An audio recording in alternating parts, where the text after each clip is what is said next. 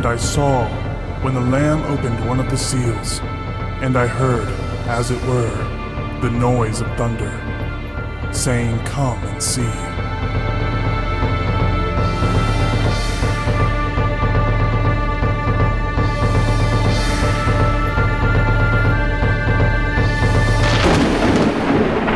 Thunder Radio with Christian J. Pinto.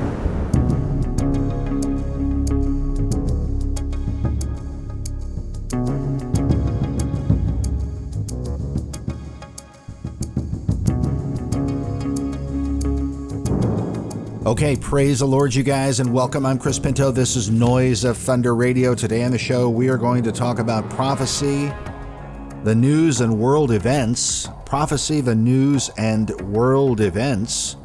Uh, this program partly inspired by a new book that we received from one of our listeners, uh, whose name, her first name, is Laura. And uh, she sent us a gift here recently. We want to say thank you to her for it. Uh, this is a, I'm really excited about it. This is a book called Revelation Timeline Decoded by David Nikao Wilcoxson. David Nikao Wilcoxson. Here's what Laura, Laura said. She sent us a gift. She sent a note.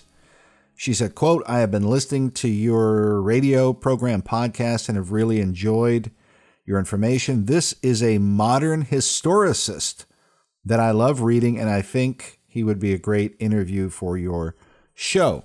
Uh, now, we don't know the author, uh, David Wilcoxson. Uh, never heard of him before, and I'm not sure how I'm going to feel about this book, although generally I like the look of it. I've been looking it over, I've been reviewing it. I can tell you it looks very, very interesting. Otherwise, I wouldn't mention it, obviously. But nevertheless, he's uh, he makes reference to a lot of the same resources that we have talked about on this program for years. Things like the Geneva Study Bible, the writings of Dr. H. Grattan Guinness, uh, John Gill's exposition of the whole Bible, uh, Benson's commentary on Revelation, Matthew Poole, The People's New Testament by Barton Johnson, pulpit commentary. Now, we make reference to these things. I don't think I've ever made reference to the People's New Testament. I don't think so. But Albert Barnes' notes on the whole Bible, uh, and then a whole variety of other resources as well He's probably going to quote J.A. Wylie in here somewhere sooner or later. But he is uh, representing the historicist worldview of prophecy. The historicist view, which is, uh, for those of you who saw the interview that I did with Shaun Willcock, Shaun Willcock uh, from Bible Based Ministries over in South Africa. He is based in South Africa. We interviewed him. He is uh, an expert on the Jesuit order and the activities of Rome and the Jesuits, past and present. And you'll find if you check out some of his writings, which we recommend, I have reviewed at least one of his books, which is called The Jesuits, The Secret Army of the Papacy. Very interesting work and very, very concise. It's less than 100 pages long, but it gives you a, a, a, concise overview of the Jesuit order and why it's important to pay attention to them.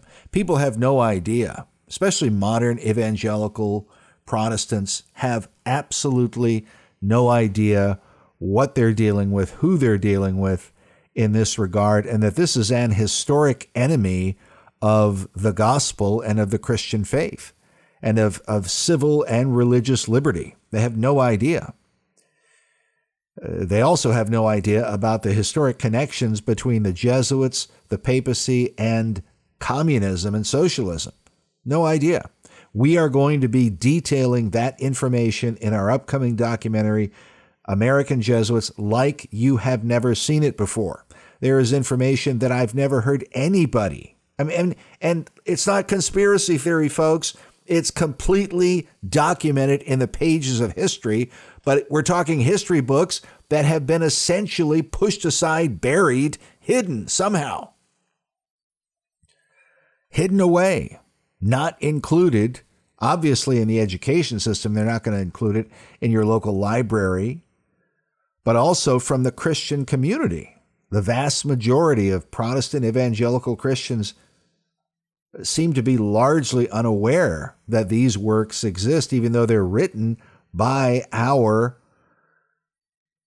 evangelical ancestors through the 19th century.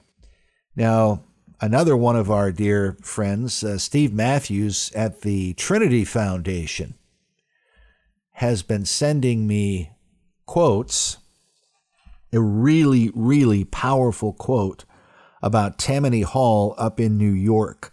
This is something that I've been researching on and off for a number of years because of the shift that happens after the American Civil War. This is a historic puzzle. If you want to know the kind of research that that uh, that I do in getting ready for our next film and also for the radio program, but Tammany Hall, how is it that the southern states were states that supported the Democratic Party back during the Civil War? But now, virtually all the southern states are red states that support the Republican Party, and somehow the Democrats went up to the north. And, and now they run states like New York and others. And I believe the key to the shift, or at least it's been my theory, let me say it that way, has been Tammany Hall. Tammany Hall in New York, which uh, was a Democratic stronghold for many, many years, and was very, very Catholic, but a stronghold of the Democratic Party. Now, I've gotten thanks to Steve Matthews at the Trinity Foundation. Uh, he he un, he and I talked about this when I interviewed him. He's going to appear in our film American Jesuits, but he sent me an email here a few days ago uh, about Rome and Tammany Hall, and it was well known back in the glory days of Tammany Hall that it was seen as a haven for Roman Catholics and Jesuits in particular. And now we have the documentation to show you that, and we're going to be presenting that in the film. But I believe that's what happened. The after the war, the North won, obviously. The South was disempowered for a time. And so, because the political power shifted to the North, I believe many of the Democrats, especially those who were Catholic, went north and found a haven in Tammany Hall, and from there began to sort of redirect their power structure in the United States. Uh, Charles Chiniquy even tells us that they were in control of the city of San Francisco out in California. Chiniquy wrote this more than 100 years ago. That, in my opinion, is why Nancy Pelosi, who I believe is a Jesuit, she was responsible with John Boehner for putting the first Jesuit priest ever in our history in as chaplain of the House of Representatives. I think there's no question that she works in conjunction with the order's agenda for the United States of America. Uh, it's just that most people don't understand the Jesuit order and that they they're promoting things like LGBT, they're promoting abortion, they're promoting all of the left wing socialist, social justice, uh, communism, all the rest of it. Uh, that is what the order is really about. But a lot of people don't understand that. Uh, so it's why Nancy Pelosi, who claims to be a devout Catholic, can support all of those ideas, all of these left wing ideas that are condemned by historic Catholic religion, at least prior to, let's say, the end of World War II.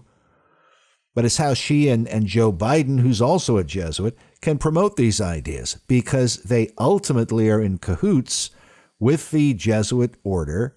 And because these men are priests, they believe that whatever the priests tell them to do is somehow or other justifiable. Now, what's really bizarre is after this episode happened with uh, Nancy Pelosi's husband, Paul Pelosi, where there have been all of these strange conspiracy theories about this break in that happened at their home where some guy's there with a hammer and all these strange stories about who that guy is and was and so on and, and uh, what was going on. Uh, we're not going to go over those details because they were promoted by conservatives, and then people started to backpedal on them, and it's hard to know exactly what it was that happened. But needless to say, the whole thing was completely bizarre. Now it is being reported, and this has been confirmed, that Nancy Pelosi has arranged an exorcism of her home. She brought in Catholic priests priests to perform an exorcism. And this is from CNA, the Catholic News Agency, but there's a number of outlets reporting it. Uh, it says, uh, quote, after someone broke into her house and violently attacked her husband, House Speaker Nancy Pelosi sought the services of a priest to perform an exorcism of the couple's San Francisco home, her daughter told the New York Times. Wow, very, very bizarre uh, calling in a priest to perform an exorcism. Okay, so now we kind of went down a rabbit trail there, but we started out talking about prophecy, historicist prophecy, and uh, this book, Revelation Timeline Decoded. Uh, I'm really looking forward to reading this. I wanted to say again, thank you to Laura uh, for sending this to us. Uh, I'm really looking forward to it. Just just thumbing through it, it looks very interesting. And what the author appears to be doing is trying to reclaim the history of our Protestant historic ancestors because this is what they believed. You can find the teachings of historicism through John Wycliffe, through Martin Luther, through virtually all of the reformers to a greater or lesser degree. That was their view of Bible prophecy. It's how they understood the world that we live in. And that view was also held generally by the Puritans. Of course, there were disagreements. When we say historicism, we cannot say that all historicists exactly agreed on every single issue. Uh, but there was a general agreement. They all, to a man, believed that the papacy was the fulfillment of the man of sin uh, Antichrist foretold in the New Testament. They also believe that Rome herself was the fulfillment of the great harlot of Revelation 17 and chapter 18. Uh, and they foresaw that sooner or later Rome will be overthrown and destroyed. The great harlot, meaning, will be destroyed because of what we find in Revelation chapter 18 uh, but it happens according to God's timeline of prophecy. But in the 19th century, with the advent of futurism and Darbyism and dispensationalism, all of that shifted and changed. And that's why H. Grattan Guinness's writings, I think, are so significant because he saw the change as it was happening and if you read his works, things like uh, Light for the Last Days and also Romanism and the Reformation, those are two books to look for. But he's warning about this shift away from the Reformed view of prophecy. And he interprets, this is his interpretation now, that the futurist interpretations of prophecy are Rome's interpretations of prophecy. That's what he argues. But of course, we're not going to be able to get into all of that on the program today. But we're very, uh, very excited about this new work. We're also excited about the list of works online that was sent to us by Brother Steve, uh, Steve Matthews from Trinity Foundation, sent a list of online books I mean, I got to tell you guys, this is just unbelievable. It's absolutely unbelievable. There have to be at least another 40 or 50 books here. I haven't added them up, but just looking at all the titles that have to do with the Jesuit order. And these are titles that are written like back in 1845, some written back in the year 1679, 1890, 1850, 1610, 1660. I mean, uh, books written over a period of several hundred years, books that most people don't even know exist.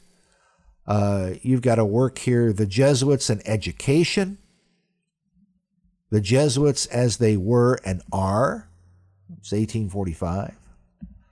Uh, the Jesuits' Character, written by a member of the Popish Club, that's from 1679. The Jesuits' Estates Act by G.W. Wicksteed from 1889. You've got the Jesuits' Ghost with the prayer of the Turkish monarch to Christ, through which he obtained a mighty victory against the papists at the field of Varna. I mean, I've never heard of this before. From 1689. The Jesuit Gospel according to St. Ignatius Loyola. That's 1679. The Jesuits' Grand Design upon England from 1660 by Edmund Pierce. Then, are you ready for this? This I just thought this was really a very interesting title. It's called The Jesuits in Baja California, 1697 to 1768 written in 1920 by Charles E. Chapman. The Jesuits in China and the Legation of Cardinal de Tournon, an examination of conflicting evidence and an attempt at an impartial judgment, London, 1894. And then a whole variety of other works. I mean, I, I'm, I'm just reading these titles to you just to show you how, and, and these are works that I didn't even know existed. It's incredible the volume of material that our ancestors wrote on this subject matter, trying to warn the church, trying to warn believers about what this society has been up to, trying to literally overturn the Great Reformation and to bring mankind back into the Dark Age, to destroy all the gains that were made by the reformers. And we have to understand there, there, there's two levels of those gains. One is theological, understanding the just shall live by faith, that we're saved by God's grace through faith, not of works, lest any man should boast. That's the most important part. That's the part that brings us to salvation. And of course, the recovery of the Bible and the Jesuits, of course, trying different tactics to overturn it. We show in our series, our Lamp in the Dark series, that they were largely behind historic criticism that becomes higher criticism, trying to subvert the Bible or, or defeat it by uh, teaching people not to believe it. That continues to this day. So the first part theological, the second part political. Things like freedom of speech, freedom of the press, freedom of religion, freedom of conscience, the right to bear arms, private property protections, all of these things are gains that were established by word and by deed on the fields of battle through the time of the Great Reformation. And all of that they seek to overturn and of course, we believe that's why they developed social justice, socialism, and communism as instruments, weapons to overturn the principles of the free world, or what we today call the free world. All right, we are coming up on a commercial break. We are going to take a break, go to a commercial, and when we come back, we'll talk more right after this.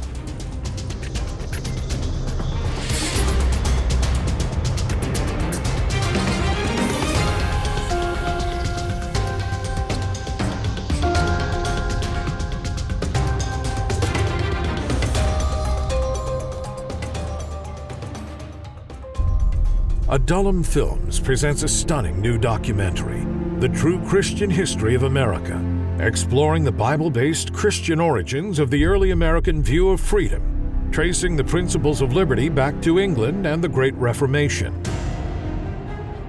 For many years, our schools have taught that the founding of our republic was from the Deists or the Enlightenment in France. But is that truly the case? Did the Enlightenment first declare no taxation without representation or trial by jury? Were they the champions of freedom of speech or of the press or the right to bear arms? And why did Samuel Adams declare that the reign of political Protestantism would commence just before signing the Declaration of Independence?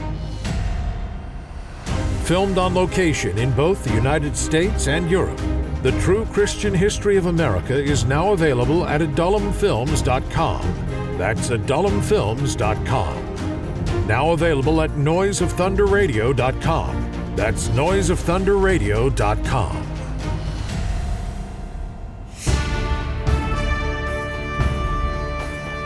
Adullam Films presents an exciting new documentary, Bridge to Babylon, part three in an award winning series on the untold history of the Bible.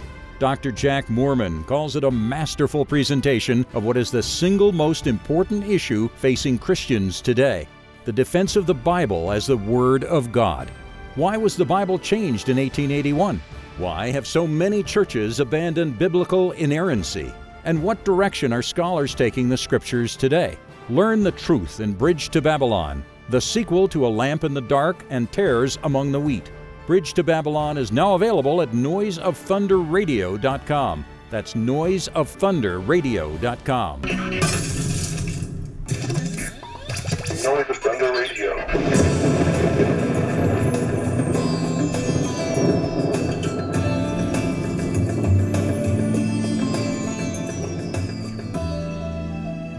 Okay, we are back. Praise the Lord, you guys. I'm Chris Pinto. This is Noise of Thunder Radio. Today on the show, we are talking about prophecy and world events.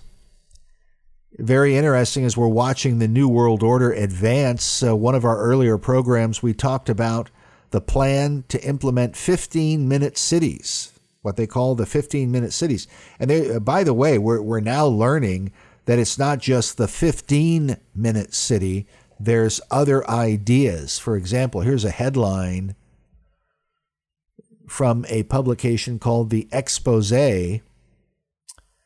And the headline says, quote, Scotland's plan to implement 20 minute neighborhoods nationwide. 20 minute neighborhoods nationwide. So now, not the 15 minute city, now they're calling it the 20 minute neighborhood, but the concept seems to be the same. Uh, and so, what, let me just read part of this article here. It says, uh, quote, new measures proposed by the Scottish government in a recent document outline a war on carbon and a war on cars. It includes a plan to implement restrictive 20 minute neighborhoods so that the government can deliver on the United Nations Sustainable Development Goals. Environmentalists have had it in for cars for years wrote Spiked Online last year. We all know they'd like to ban cars altogether.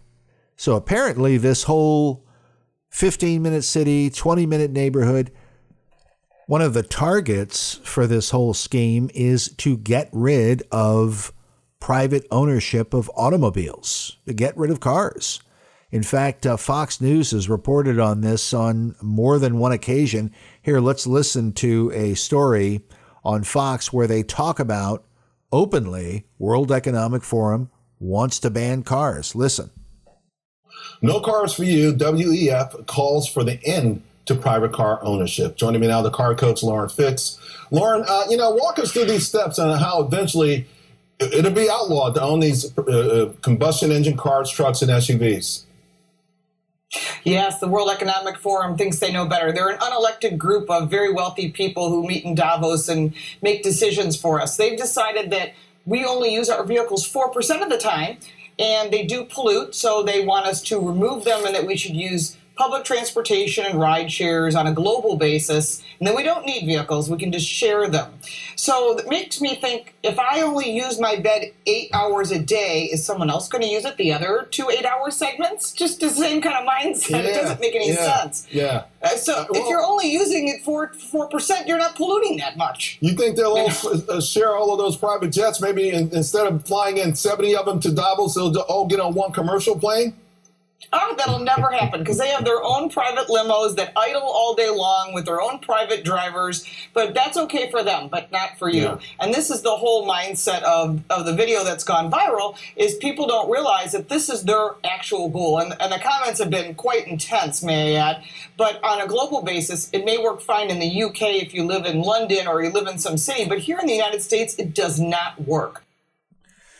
No, it certainly does not. I mean, the the point that she makes, by the way, which, uh, in case you didn't catch it, her name is Lauren, L A U R E N Fix, F I X, and she's got her own uh, podcast called Car Coach Reports. And if you look her up on YouTube, you'll find her video where she says, No cars for you. WEF calls for the end to private car ownership. But, um, but yeah, apparently she was the first, or one of the first anyway, to report on this. And just like she said, the the elitist mentality of these globalists, this is for the little people. Yeah, they're going to drive just like they're flying their big private jets right now and their big private yachts and this kind of thing. They're using more fuel than anybody else. Uh, but those rules don't apply to them. They only apply to the little people. Okay, and they're they're very uh, very brash about it. Um, if you study the history of the right to bear arms and gun laws, laws that restricted private gun ownership, going back several hundred years, you'll find the gaming laws that they had in England were often used to limit private ownership of arms because they argued that if they allowed the common man to use a, a rifle, a gun, to hunt, if you allow them to use firearms to hunt, then they're going to kill all the deer. They're going to take all the deer, the foxes, the rabbits, the pheasant, etc., and then there won't be enough game for the nobility that wants to be able to go out and enjoy themselves and go on their little elitist hunting trips and this kind of thing. So you can't let the commoners destroy all the game. So they would use that as an excuse to limit private ownership of firearms through gaming laws. And of course, our ancestors wrote about these kind of things. Uh, but if you look it up, you'll see they had all sorts of uh, restrictions and so on. But they're using the same kind of arguments. Well, if we let the common man do these things, let them fly on airplanes and uh, drive cars and eat beef, well, that's no good. We need to limit them eating beef because it's bad for the environment, etc. Now, are they going to limit their own uh, access to beef? No, they won't. You can bet. They'll have some fresh cattle in a field somewhere and they'll all go out and have a steak or a cheeseburger whenever they want one. They want to take it away from everyone else.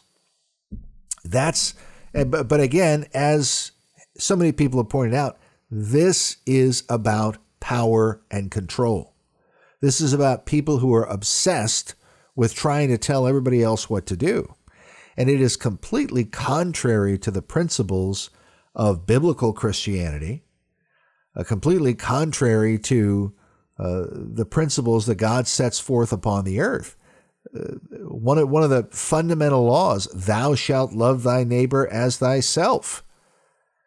You can't have this hypocritical view of right and wrong where you want to impose a standard on everybody else around you uh, and then give yourself a pass.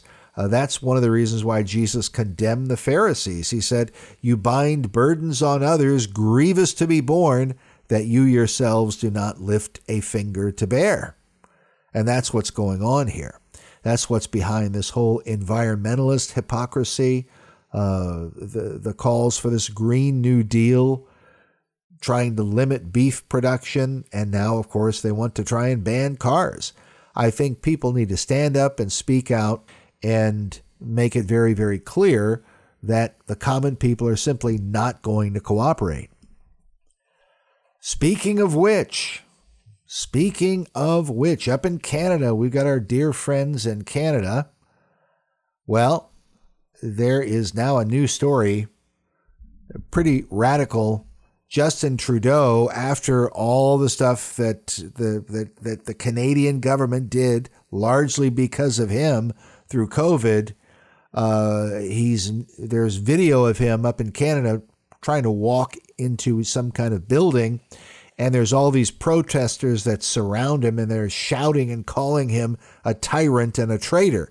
I was going to play some of the audio, but it's uh, honestly they're they're using some. Uh, some bad language in the midst of all that, so I didn't want to uh, put that on the air. But nevertheless, people for the Canadians, the Canadians are some of like the nicest people in the world, but they are getting fed up with Marxism undermining their liberty up in Canada.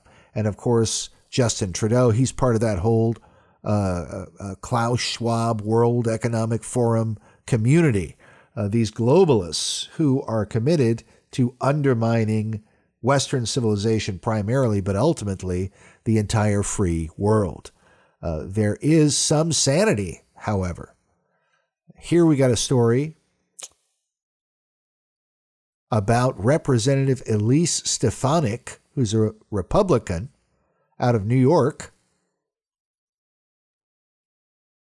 says the deep state needs to be rooted out of agencies.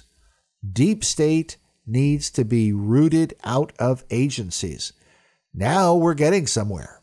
Now somebody, if and now and uh, assuming this is not smoke and mirrors, if it goes somewhere, if somebody actually takes this and does something, uh, this is a step in the right direction because the deep state, the CIA, the FBI, which I believe, of course, are, are run by Jesuits and communists and now they're arguing that you've got jihadis uh, who are part of this whole Islamic community that has infiltrated. Uh, and really, I don't, I don't think so much infiltrated. I think they've been welcomed in to the deep state because they are part of the agenda. They're using things like transgenderism, homosexuality, Islam, and the elements of Sharia uh, they're u- they're using Marxism, socialism, etc. All of these things to systematically undermine the fundamental principles of God-given rights that we have in this country and really throughout Western civilization. That's what they're doing. And it is a global agenda. And we have to understand the whole history of it. We've tried to explain it in our films, our documentaries, and so on so that people understand this movement goes back at this point more than a hundred years.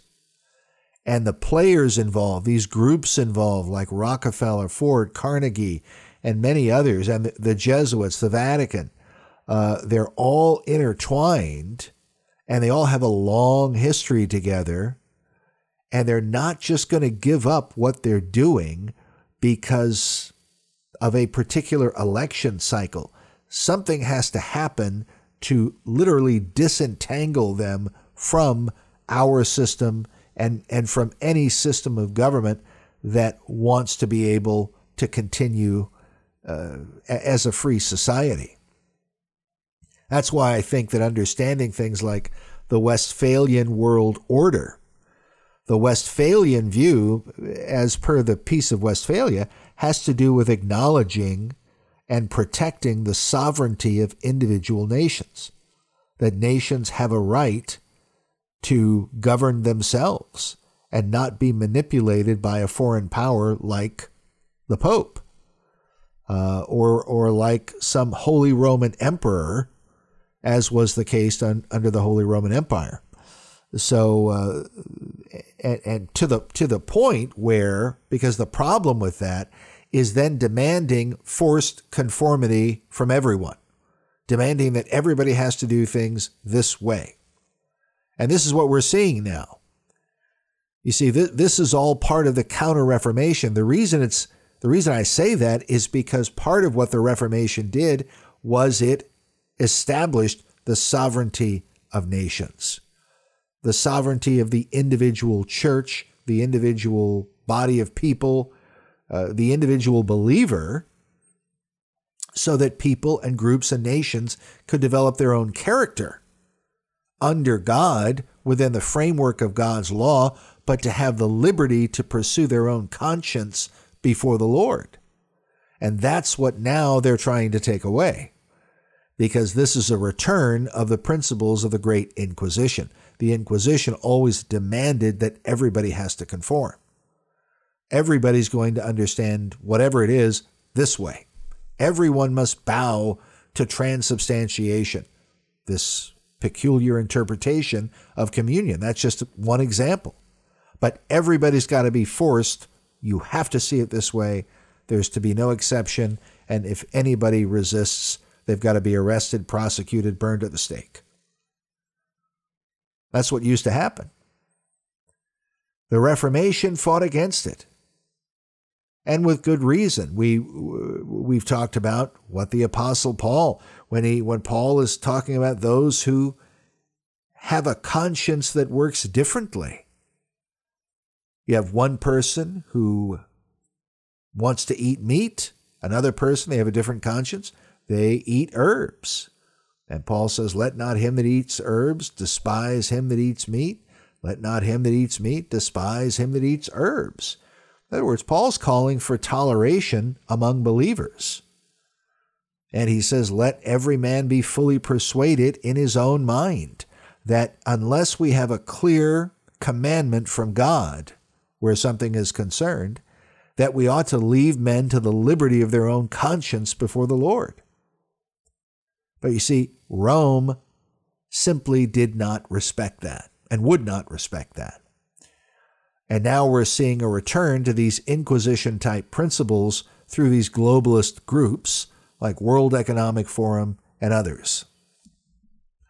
All right, we are about out of time. We're going to do a shorter program today. In fact, I think we're going to be doing the shorter versions of the Noise of Thunder radio program where we do about somewhere between 30, 35, 40 minutes, somewhere in there, uh, because I think we'll be able to get uh, more programs uploaded that way because we are in the midst of uh, post production, editing, and development for the new documentary, American Jesuits. That takes a lot of time, and we appreciate your prayers and your words of encouragement along the way.